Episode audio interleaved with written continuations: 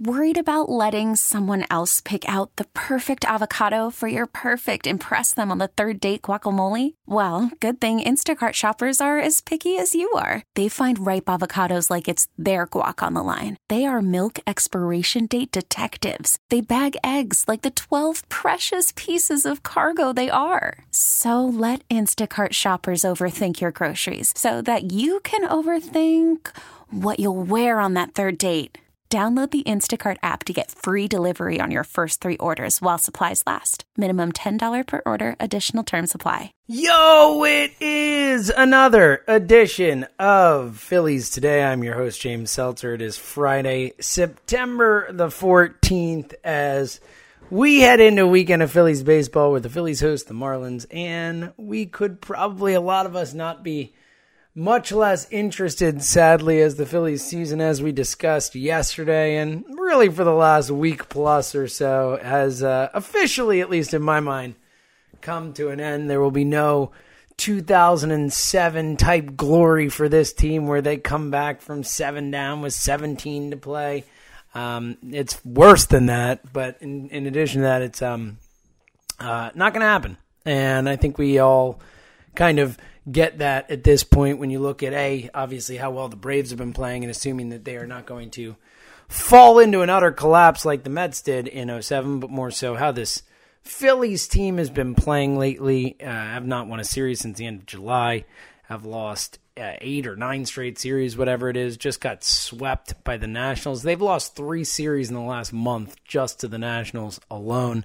They're certainly both in standings and in reality a lot closer to falling to third place in the division behind the Nationals than they are passing the Atlanta Braves for that first place slot. So, as we alluded to yesterday, something to get into today, we will look ahead to the weekend series in Miami. And in doing so, I also want to, coming up a little bit later, take a look at things to look for over these last 17 games, things that you can root for or get excited about. Because obviously, sadly, while the whole season we've had the ability to root for postseason success, for the opportunity to even play in that wild card game or in the regular play NLDS by winning the division, that has all been dashed. So, what we can look for over these last uh, 17 games, we will get into that as well. But as we discussed yesterday, I want to start the show off by uh, continuing what we'll do for the next couple weeks is we will, of course, look ahead to 28, 2018 offseason, 2019 and beyond, and all that. Is again, as you know, if you've listened to this show at all, I'm very bullish about the future and what's going to happen this offseason. But for now, it's time to look back on the season that was and, and eulogize it, remember it, all that type of stuff. As uh, again, um, we'll get into some of the, the good times as well. But you know, the first thing you do when you look at a, a, season that does not end with a playoff appearance, or even when it does sometimes, but certainly in this case, a team that as recently as a month and a half ago was in first place, around first place, fighting for first place, and now clearly, definitively, the season grinding to a halt before many had hoped. So, whenever that type of thing happens, you have to look back and say, you know, what went wrong? Where uh, where did it go wrong? Why did it go wrong?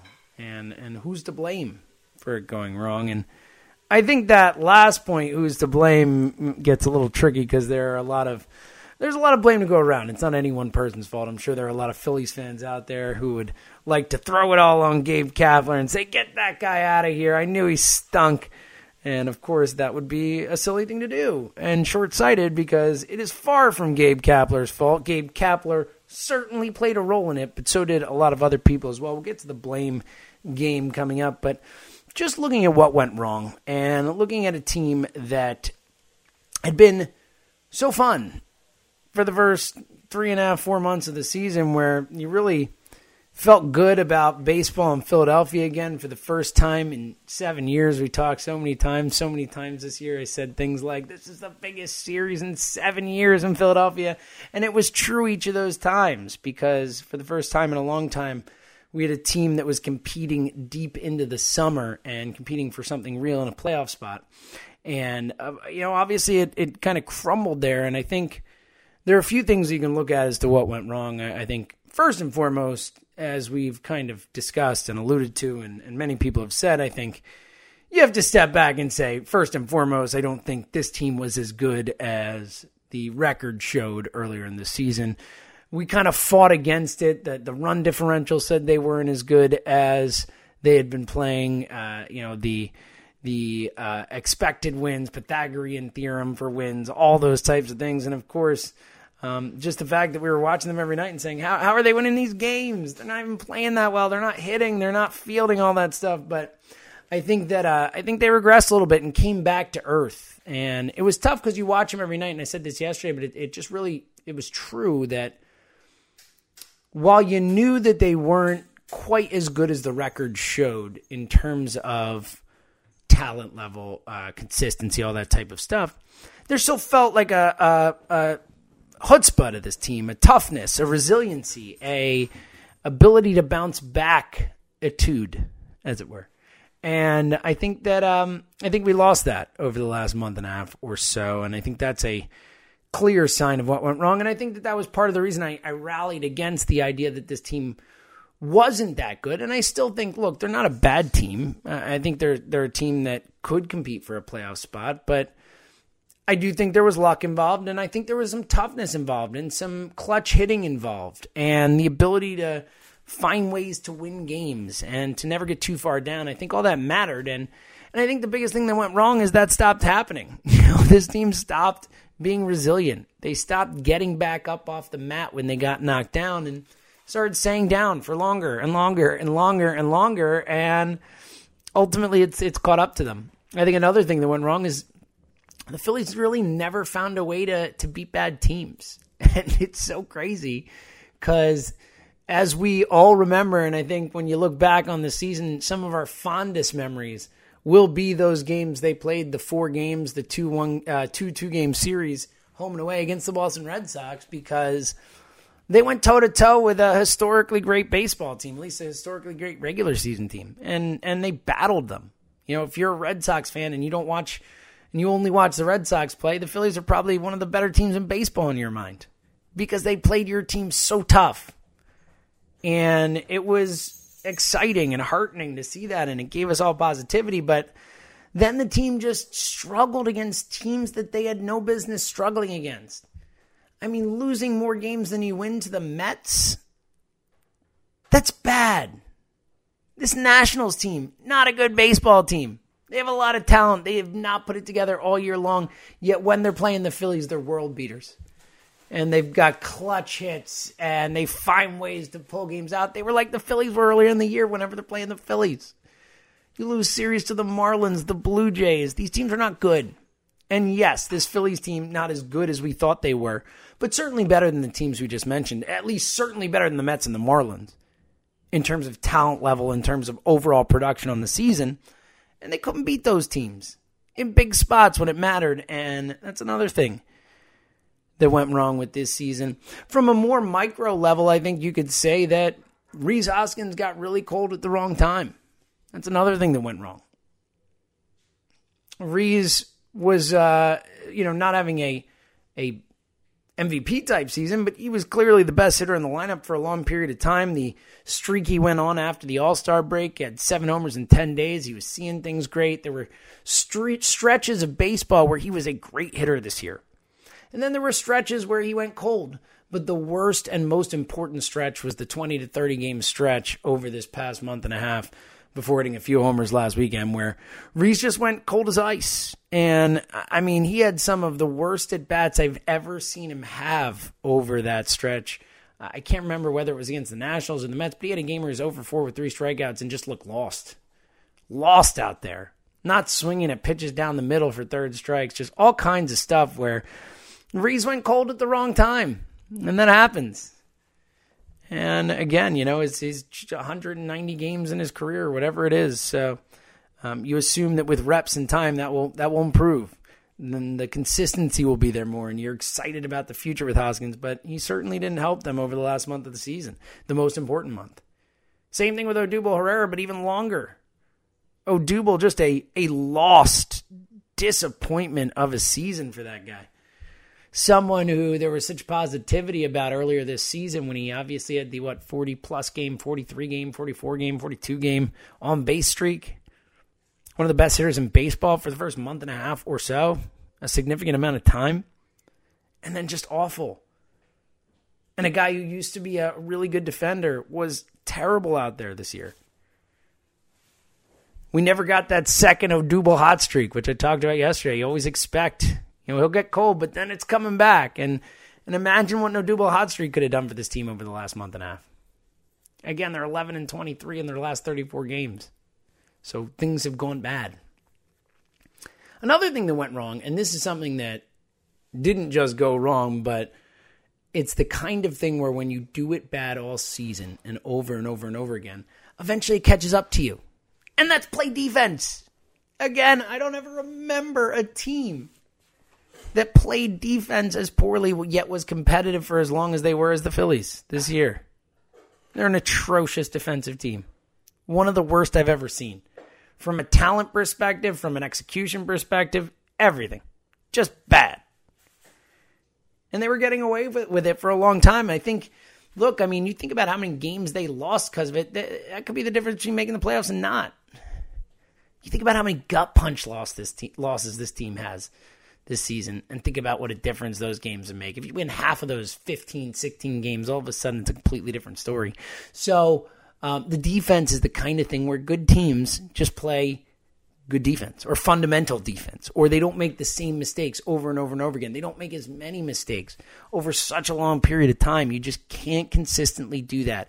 Baseball is a game of, of, of inches. It is too close that, that, you know, you have to do the things that everyone else does to succeed. I mean, you can't not play fundamental baseball. You can't do the little you can't not do the little things and have success. Especially when you're not talented enough. We talked yesterday about how you don't have to necessarily have a bunch of blue chip players to win a World Series. We saw it with the Kansas City Royals. That's a team that had really no blue chip players on it. Eric Hosmer, a nice player. You know, no blue chippers. A really good team. But they were a team that did everything right a team that played great defense, a team that ran the bases brilliantly, a team that was smart and used their heads. I mean, that's what you have to do if you're going to have a team that is not nearly as talented as some of the other teams you're playing against. You have to do all the little stuff. And this team did none of it. And again, I think that's a big factor that ultimately it caught up with them. And then, of course, you know, look, I think the the biggest thing that went wrong is is a young team uh, that maybe wasn't ready for the moment. Who knows? But um, brought in some veterans, all that. But ultimately, what happened is they ran out of gas. You know, they just didn't have enough left to make that run at the end. And and as we talked about yesterday, it's frustrating because you know they made these moves. They brought in Asdrubal Cabrera and Wilson Ramos and Joey Bats and Justin Bour, and they're cosmetic moves. They're moves that help a little bit but aren't the type of moves that are going to drastically change your fortunes. And as a result, watching this team struggle with those guys has probably been even more frustrating than if we had just seen the kids struggle. So, uh, and again, as we talked about yesterday, it's put a sour taste in people's mouth, which is the most frustrating part of this because, on the whole, has been such a positive season for the most part in terms of development, in terms of growth, in terms of you know seeing what you have, and then the last month and a half of it has kind of erased a lot of that and it's it's put a bad taste in people's mouth. And it's a shame because I ultimately think that when you consider where this team was last year, you consider the talent level on the team, the lack of experience from the player to the manager to all across the board. Uh, I think it's been a successful season, no matter how it's finished. It's certainly not the way you want to see it end, but I think it's been successful, and I think that in the long run, we'll look back at 2018 as the beginning of something rather than just another bad year or another year where you played better over your head and then just kind of fell apart, which which ultimately is what happened. But um, I do think in the long run we'll look back on it more fondly than we do in the moment now. But as I said before, you always got to find some way to blame, and I'm not a huge blame guy, but. Coming up, we will take a look at, at where the blame lies, and then also, like I said, look ahead and, and think about some things that we want to see over these 17 games. What can we look forward to? Before the season comes to a close. All that more coming up. It's Phillies Today. It's James Seltzer. We're coming right back. We are back, Phillies Today, James Seltzer, as we look ahead coming up to the weekend series in Miami, as uh, more so looking ahead to what we want to see over these last two weeks, two and a half weeks of the season to to see what there is to be excited about with a playoff spot now out of grasp for all intents and purposes. But quickly, I mentioned the blame game, and I'm not a huge blame guy. I think that you know I give blame where where warranted. I think that the tough thing to do with giving blame for this team this season is uh, twofold. One, there's a fair amount of blame to go around. You know, you can blame Matt Klentak for the roster not being good enough, as we saw it play out, for not having enough arms in the bullpen, for not having enough starting pitchers based on guys like Eflin just wearing out and having nothing left at the end of the season. You can blame Matt Klentak for making cosmetic moves that ultimately brought in some older guys who didn't contribute enough and took some development time away from the youngsters. I think those are all fair complaints. Uh, I, you know, to the to the other side, I would argue that I never expected this team to compete this year. I don't think Matt Klentak and the organization did either. And thus, I think that this roster is a work in progress. I think that they weren't planning for this roster to be the roster they competed for. And I think that Klentak tried to make some moves to supplement them, some things that he could do to maybe make them a little better while not sacrificing any part of the future. And uh, I think that was a try worth taking, and it ultimately didn't work out. So, I can understand it. Um, you can put Gabe on blame on Gabe Kapler. I think there's a fair amount of blame for Kapler. I think that when you look at um, obviously the the fundamental type stuff, the defense, I blame the players a lot for that too. But those are your guys. You're the manager. You have to do a better job of making sure that these types of things don't continue to happen. And I'm sure there will be, you know, look, Kapler hasn't been a perfect manager this year. He's made mistakes personally, I think he's learned from them, and I think he's growing and getting better. But absolutely, Gabe Kapler deserves some some blame. You know, look, you're the manager of the baseball team, and this team's 11 and 23 over their most, excuse me, 11, yeah, 11 and 23 over their most important stretch of the season. Sorry, some of that's on you. Now, to the flip side, I would say that first year manager took a team of less talent than you know what uh what it proved to be over the first two and a half months of the three and a half months of the season and and did a lot with it and now it's starting to come back to earth and I feel like he's learned. I feel like he's grown. He's clearly a smart guy. He's a baseball guy. Played in the league for over a decade. We always forget that. But I think that he's learned, and I'm willing to give him a chance to grow and to get better. And I think ultimately, personally, when you look at Kapler, while again he does deserve some blame, I actually, I actually think he's done a really good job in his first year as the manager. I would give him a, a positive grade, moving for positive grade for positive K, right? But I uh, I do think that um, I think that ultimately Kapler is going to be a very good manager, and I think this was the first step in that. But look, I think there's blame there as well, and then there's blame for the players. There's no question about it. You know, you got to get you got to make plays, and again, as we discussed, the talent level below where you want it to be, but defensively, while the talent is bad, and that's part of the reason that I, I hesitate to blame Kapler as much as you probably should for a manager whose team plays so poorly on defense. But it's a bunch of bad defensive players out there. But at the same time, the mental mistakes, the the physical mistakes, all that type of stuff is partially on Kapler, but also partially on these players who've been playing baseball their entire lives, and they should know where to throw the ball in a situation. They should know not to throw a ball in a situation. They should know that they have to be covering a base, whatever it is, whatever the many maladies and mistakes we've seen this season. I blame the players for that as well. So I, I think that, again, that's why it's tough here to give blame because you can really parse blame around. And I didn't even talk about John Mallee and the, the seemingly poor job the hitting coach has done, the staff there has done in terms of not seeing much development from guys this year. I think Rick Kranitz probably one of the few people you wouldn't throw blame at, as the pitching staff certainly overachieved. But look, I think there's blame to go around, and sometimes uh, you know the the roster had some issues, the manager had some issues, the players had some issues. It happens. But the reason I said it was twofold before is because while we want to place blame and while there is blame deserved for a, a failure towards the end of the season, I also think that we should be giving credit to this team for what they have done already. And yes, it's a big collapse. Yes, it puts a bad taste on it, but this is still a positive season. We've seen growth from guys. We've seen guys um, learn to fight through adversity, learn to play in, in important games, play in big games. And I think all that stuff matters. And I think it'll matter moving into the future. So, uh, while there's blame for the collapse, and and we're going to want to put blame, and people will put blame. I do think that again, the the stepping back and having some perspective on it.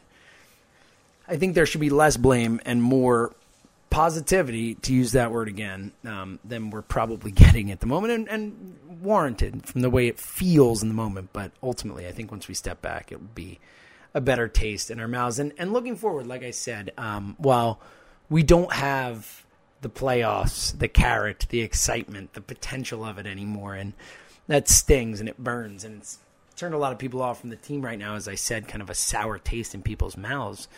But there are still some things to get excited about over the last 17 games of the season. Sure, it won't have that same kind of fire to it, that same kind of excitement, but I want to see guys grow and develop. I want to see how Scott Kingery and look, JP Crawford two nights ago, awesome game. It's a home run, three hits, had a really good night. I want to see JP Crawford play. I want to see Scott Kingery play. I want to see Rhys Hoskins finish out his first 162 game schedule season. And I know he missed a few games in there, but I want to see Aaron Nola. Granted, probably not going to win the Cy Young at this point, but I want to see Nola finish out what has been a, one of the better seasons a Philadelphia Phillies pitcher has ever had. You know, that's something fun that we can look to. We can look to see how the team responds to this.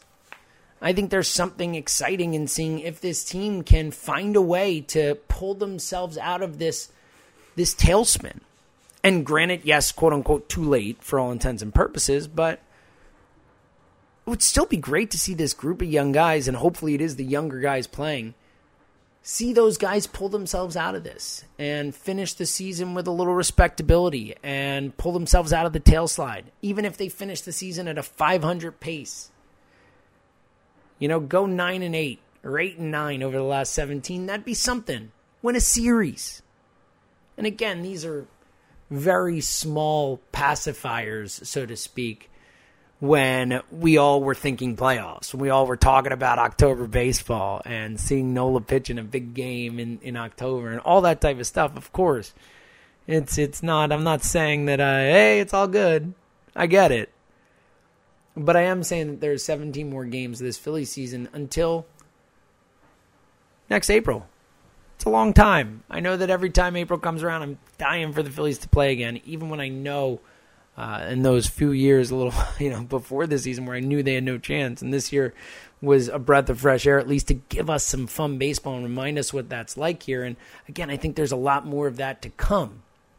But um, I think with that in mind, it's worth having fun these last 17 games and looking for positives and looking for youth coming through in big spots and getting some more reps in the majors and some of the youngsters who get a chance to play and, and seeing how Kapler handles this. I'm really intrigued to see how Gabe Kapler handles this. This is his team's most prolonged, most pronounced slump of his entire managerial career so far. He's got two and a half weeks left in the season to try and rectify that, try and put a good spin on the end of the season. I'm really intrigued to see how Kapler handles it. So I think there's interesting stuff to look for over this last two and a half weeks of the season, and um, and we can of course hope for the best. Obviously, um, playoffs will not happen, but I would really like to see this team finish this out season out stronger at least, and um, and see some of the young guys get an opportunity to um, to get some more reps up there. Uh, all right, this weekend Miami coming into town. Who knows with rain and stuff um, what happens here. Hopefully, they can get all these games in. I don't think the worst of it's supposed to start till next week. But Eflin against Wei Yin Chen tonight, starting off the series tomorrow night. Vincent Velasquez uh, against Hernandez for the Marlins, and then in the capper on Sunday, Jake Arrieta takes it against Jose Urena. Of course, Urena, the jerk who threw at Ronald Acuna, if you remember that whole thing. But um, regardless, look, um, like I said, while uh, it doesn't have the same zhuzh, as it were, that, that it has over the first three and a half months of the season, while it doesn't have the same fire excitement, there's still fun to be had over these last two and a half weeks and, and the last chance to enjoy baseball for six months or five months or whatever it is. So hopefully get behind this team and, and hopefully it's a fun finish to the season and that maybe they can kind of turn this end around and make people feel a little bit better about the way the season ended. All right, uh, everyone have a wonderful weekend. I'll be back Monday with Phillies today. We'll break down the weekend's action and continue to uh, eulogize the season and look ahead to 2019 and, and beyond and all that. So, uh, all that coming up next week and after uh, that as well. And then, uh, of course, until then, keep it here. We've got you covered all weekend long right here on the Phillies 24 7 network. This episode is brought to you by Progressive Insurance. Whether you love true crime or comedy, celebrity interviews or news, you call the shots on what's in your podcast queue. And guess what? Now you can call them on your auto insurance too with the Name Your Price tool from Progressive. It works just the way it sounds. You tell Progressive how much you want to pay for car insurance, and they'll show you coverage options that fit your budget. Get your quote today at progressive.com to join the over 28 million drivers who trust Progressive. Progressive Casualty Insurance Company and Affiliates. Price and coverage match limited by state law.